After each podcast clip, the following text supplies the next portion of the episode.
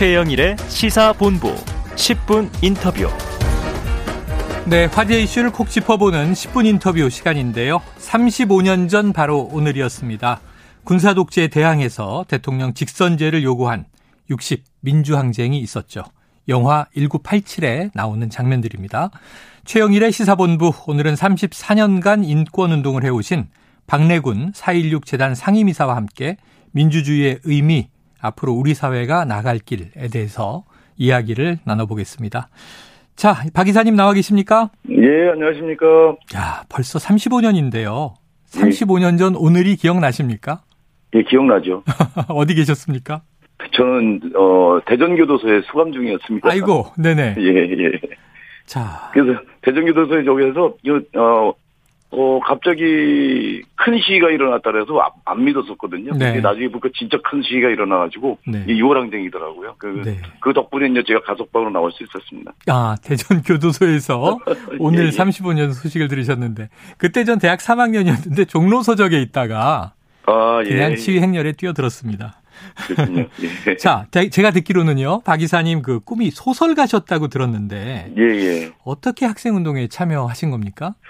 제가 이제 어 소설을 쓰고 싶어갖고 연세문학회라고 하는 서클에 들어갔었어요. 네. 이제 동아리 뭐 해갖고 이제 그 소설만 쓰고 그런 게 하다가 그해 81년 11월달에 학내시가 굉장히 크게 일어나면서 음. 그 학생회관에서 학생회관에서 이제 시위를 주도하던 사람이 떨어졌거든요. 네. 사, 어, 4층에서. 근데 거기에 이제 체류탄을 막 쏘고 연행해 가는 걸 보면서 어. 그러면서 이제 이 학생 운동에 어 뛰어들게 됐어요. 네. 당시에 흔하던 장면인데 예. 그걸 또 목격하게 되면 정말 이렇게 피가 솟는 느낌이 있었죠. 예, 예. 자, 당시 80년대 이 네. 청년으로서 우리 사회의 문제점들 좀 어떤 걸 크게 느끼셨어요? 어, 그때는 일단은 좀 광주 학살에 대한 이게 아. 분노가 굉장히 컸었잖아요. 네네. 그래서 전두환 군사 독재를 물리쳐야 된다는 게 아주 뭐 다른 것보다도 그, 어, 그게 가장 컸었고요. 네. 그리고 워낙 이제 전두환 어, 군사 독재 시절이니까 뭐 말도 제대로 못하고 항상 감시받는 어떤 이런 상황들이 그러니까 너무 부자유스러운 거거든요. 음. 이, 이 자유를 어떻게 극복할 것이냐. 우리는 그걸 민주주의라고 생각을 했고 네. 그래서 이제 그런 부분들을 획득하기 위해서 어, 그것을 회복하기 위해서 어 지식인의 어떤 사명 이런 것들을 한참 뭐 많이 고민하고 얘기하고 그랬던 것 같습니다. 네. 그 87년에 60 민주 항쟁 그 이후에 자, 이제 5060 지났고요. 2000년대 들어와서 민주화가 크게 진전이 된 상황인데 좀 과거에 비해서 이 변화를 크게 체감하십니까? 예, 그렇죠. 어, 아 그때 옷을 딱 하면 이제 어 대통령한테도 욕을 해도 되는 세, 세상이 온 거잖아요. 예전에 네. 대통령도 감히 어떻게 여기 욕을 합니까? 잡혀갔죠? 어, 지두새도 모르게 끌려가서 저 죽을 수도 있는 상황이고 뭐 그런 네. 건데요. 뭐 이런 부분에서 보면은 확실히 민주화가 된 거는 되긴 된 거죠. 네. 이게 도리어 이제 이런 어 민주주의가 발전했음에도 했는데 이제 사회 경제적인 민주주의까지 가지 못하여서 이제 좀 문제가 이- 어, 있는 있지만 어쨌든 이런 정치적 민주주의나 이런 부분들에서는 상당한 발전이 있는 거죠. 네, 상당히 발전했다. 그래도 혹시 부족하다고 느끼시는 부분이 있다면 어떤 걸까요? 어 방금 전에도 얘기했지만 이제 이게 양극화 현상이라든지 음, 차별과 혐오 이런 부분이 난무한 문제라든지 네. 이런 부분들 같은 경우가 어, 가장 심각한 문제 아닐까. 그리고 음. 이제 지금 최근에 이제 기후위기까지 이제 여기 겹쳐졌잖아요. 음, 뭐 이런 부분들을 해결해 가야 되는데, 어, 지금 정치하는 사람들도 그렇고 이게 별로 관심을 안 가져갖고 음. 걱정이 많습니다. 네, 경제, 환경 이런 부분들. 예. 자, 이 그간 학생 운동으로 시작을 해서 노동 운동도 하시다가 네. 언, 언 34년 그냥 평생을 인권 운동가로 살아오셨습니다. 예, 예. 이게 참이 대단한 일이고 쉽지 않은 길이셨을 것 같은데 예. 34년을 이렇게 운동가로 살아온 동기나 버팀목 뭐였을까요? 예, 지금 이제 88년도에 제 동생이 분신해서 죽었어요. 아. 당시 이제 그, 어, 강주 학살 원흉을 처단하자라면서 네. 그런 전 유서를 남기고 이제 죽었고 그 동생을 묻으면서 이제 약 했던 약속이 있어요. 음, 그 네가 바라던 세상 그런 민중이 주인되는 민주주의 세상을 만들 때까지 네 몸까지 싸우겠다는 약속이 있었고요. 네. 그리고 이제 제가 이제 피해자들을 굉장히 많이 만났는데 이런 사람들 속에도 이제 선한 사람들이 있는 거예요. 네. 그 선한 사람들이 저를 이 길로 계속 가게 만들었던 것 같습니다. 네. 지금 뭐 박래군 선생님을 저희가 호칭은 4.16 재단 상임이사 이렇게 부르지만 늘 명칭은 바뀌어 오셨어요. 그리고 네. 이 밀양 송전탑, 용산 참사, 또 쌍용차 농성, 세월호 참사, 이 우리나라의 굵직한 사회 문제 현장에는 늘 계셨던 것 같습니다. 가장 기억에 남는 현장이 있다면 어디였을까요? 예, 여러 다 기억이 남는데요. 어, 대출이, 그 평택 미군기지 싸움 하던 대출이가 기억이 많이 남고요. 네. 그리고 세월호 지금 4.16재단 일을, 음, 하고 있어서 더불어 기도하지만 세월호 참사 현장도 많이 기억이 나죠. 세월호 참사 현장도 지금 저 팽목항도 있고, 음. 목포신항도 있고, 뭐 선체 있는 곳, 그것도 네. 있고, 여기 안산에도 이제 기업교실이 있고, 예. 또 인천에도 이제 어 인천 추모관 있고 그러거든요. 음. 그런 현장들이 좀 제가 이제 그 가끔씩 방문할 수밖에 없죠. 제 이- 업무와 관련돼서 음. 이런 경우들을 많이 잊혀지는 것 같아서 좀 아. 안타깝습니다. 잊혀지는 것 같아서 안타깝다. 네, 아직도 아, 이 세월호 문제는 또 진실 규명도 제대로 안 됐습니다. 네. 남아 있는 숙제들이 있고요. 예. 자, 이 시대 변화에 따라서 아까도 언급해 주셨지만 이 우리가 얘기하는 뭐 민주화, 인권 이런 문제들이 좀 다양화되고 있죠. 예. 여성 문제, 지금 젠더 이슈도 있고 성소수자 문제, 청소년 인권 문제, 아까 또 예. 경제 양극화하고 기후 문제도 얘기해 주셨는데 예. 지금 현재는 좀 어떤 사안에 가장 관심을 좀 기울이고 계십니까? 올해 들어서 가장 집중적으로 어 관심을 갖고 활동한 거는 차별금지법 제정 운동이거든요. 네. 그 이제 차별금지법이 이제 세간에 잘못 알려져 가지고 네. 어, 엄청난 차, 어, 차별이나 혐오 발언을 하면 음, 처벌을 하는 것 같이 얘기를 하는데 음. 처벌 조항도 사실 없고요. 굉장히 약하거든요. 네. 예, 도리어 이제 이 차별금지법은 우리가 다양성을 어, 그 존재들의 다양함을 인정하고 그 차이를 갖고 차별하는 게 아니라 서로 존중하며 살수 있도록 하자라고 하는 취지의 캠페인성 그런 어 법이거든요. 음. 근데 이게 15년 동안 안 만들어지고 있는 상황이고 아, 네. 그래서 올해는 이제 꼭 만들자라고 어 상반기에 좀 집중적으로 이렇게 활동을 했는데 아직 넘어야 될 사안이 많습니다. 네. 15년 동안 캠페인성 법에 불과한데 예. 다양성, 차이를 인정하고 차별하지 말자 이런 정도의 그러니까 우리. 사회에 이제 그 차별이 뭐다라고 하는 기준 같은 걸 세우는 거거든요. 네네. 이 법이. 그런 건데도 이걸 못 만든다는 게 너무 참 음. 안타깝고 또 오해도 많이 있는 것 같고 그래서 네네네. 음, 그렇죠. 맞습니다. 이 차별금지법 얘기가 나오면 다좀 네. 이 시각과 생각이 다르더라고요. 그러니까요. 예, 그걸 좀 이제 또 통합해 나가는 역할을 해주셔야 될 것 같고요. 자, 네. 지난해 5월부터 지금 4.16 재단에서 일하고 계신데, 예, 예. 자, 여긴 또 어떻게 참여하게 되셨습니까?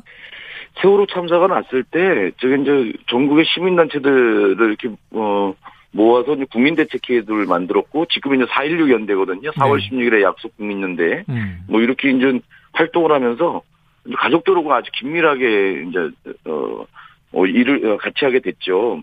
그러면서 이제 제 가족들이 이제 세월호 지원 특별법이 있거든요. 세월- 세월호 피해자 지원 특별법이 있는데 거기에 재단을 만들도록 돼 있어요. 음, 근데 가족들이 주저주저 하는 그런 상황에서 가족들을 설득해서 이 어, 출연을 해서 어, 재단을 만들게 좀 기- 도왔고요. 네. 그러면서 저는 좀 빠지려고 했는데 가족들한테 발목이 잡혔어요. 아. 재단만 만들어 놓고 다음에 이걸 어, 어, 무책임하게 빠져나가면 어떡하냐.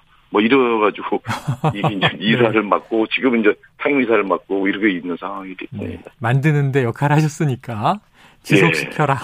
아니 가족들이 네. 그 그러자고 약속을 했었거든요. 저는 만드는 음. 데까지만 역할을 하고 만든 다음에 아무런 직책을 네. 안 맡겠다, 직위를 안 갖겠다라고 했는데 어, 그러자고 했거든요. 근데 이제 네. 가족들이 나중에 말을 바꾸시더라고요. 그래요. 자, 지금 네. 마침 또 이제 4.16 재단에서 일을 하고 계시니까 자, 예. 사회적 참사 특별조사위 활동이 종료로 됐습니다. 예, 예. 핵심 내용이 이제 바로 세월호 진상 규명하고 가습기 살균제 예. 문제가 있었는데요.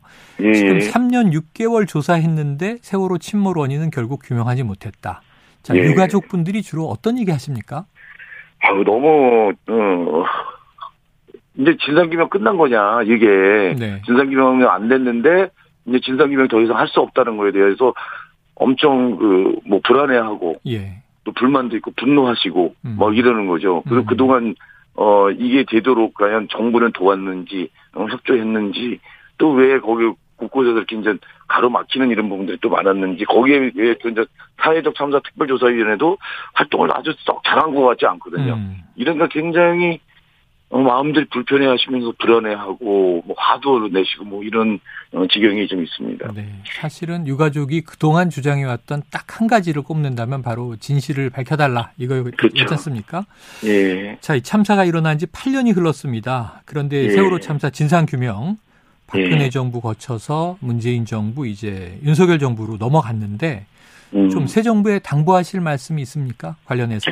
예, 예. 이번에 이제 사회적 참사 특별조사위원회가 활동을 종료하면서, 어, 이 가습기 살균제, 그리고, 어, 요거 세월호 참사, 요걸, 요걸 통해서 우리 사회가 얼마나 위험한 사회인지, 어, 이거를 점검을 했거든요. 음. 그러면서 나오는, 어, 나온 개선책, 권고 이런 게 있어요.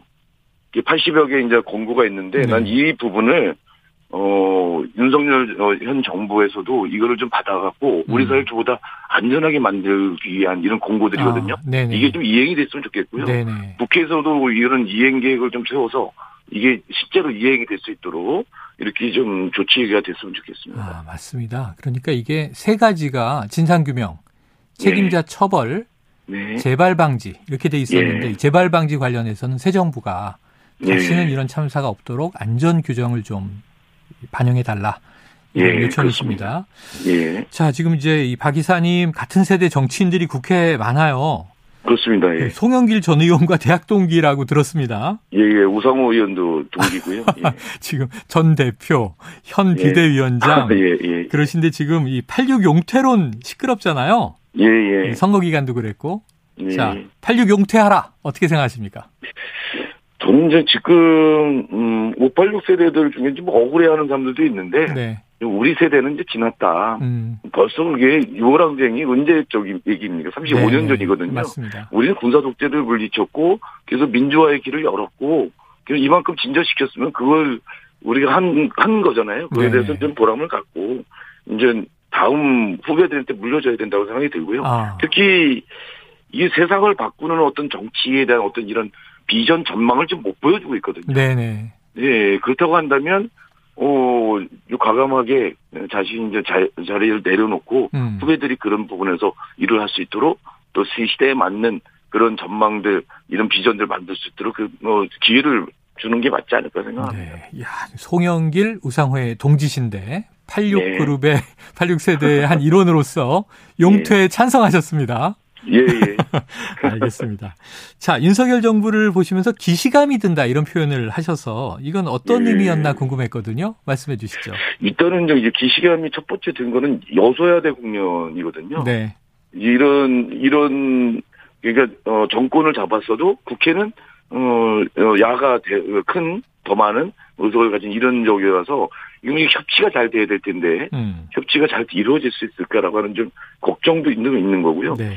또 이명박 박근혜가 박근혜 정권 때의 그 정권들이 어, 어 저질렀던 어떤 실수 뭐 이런 부분 특히 이제 권력을 사유한다든지 네. 독점한다든지 이런 거하고 좀 비슷한 양상으로 좀 가는 것 같아갖고 제가 이제 어. 그런 얘기를 좀 하고 있는 거거든요. 네네. 지금 너무 이제 검찰 출신이 저거를 갖다가 다 요직에 좀 해놓고 음. 있어서 검찰공화국이다라는 말이 나오고 있잖아요. 네네.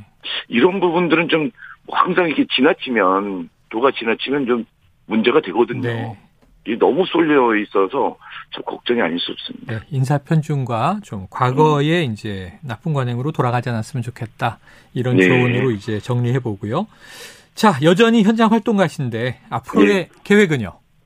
예, 저는 이제 어, 2024년 세월호 참사 10주기까지 하고 하면은 제 임기가 끝나거든요. 네. 임기 끝나고 나서 어, 소설도 쓰고 네네. 제가 경험했던 일을 어, 일에 대한 어떤 사건들이 있거든요. 아, 네. 이거 기록을 좀 남겨놔야 되거든요. 아, 이게 제가 혼자 한 게 아니라 같이 그 시대의 그 큰 사건들 이런 거에 제가 어쨌든 그 중심에 있고 그랬기 때문에 그런 음. 것들을 정리해 놓는 것도 이제 제 일인 것 같습니다. 아. 그래서 기록도 남기고 소설도 쓰고 하려면 네. 이제 죽을 때까지 해야 될 일이 굉장히 많아요.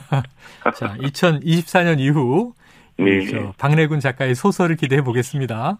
예, 예. 네, 오늘 말씀 잘 들었습니다. 감사합니다. 예, 고맙습니다. 예, 지금까지 인권운동가 4.16 재단 박래군 상임이사였습니다.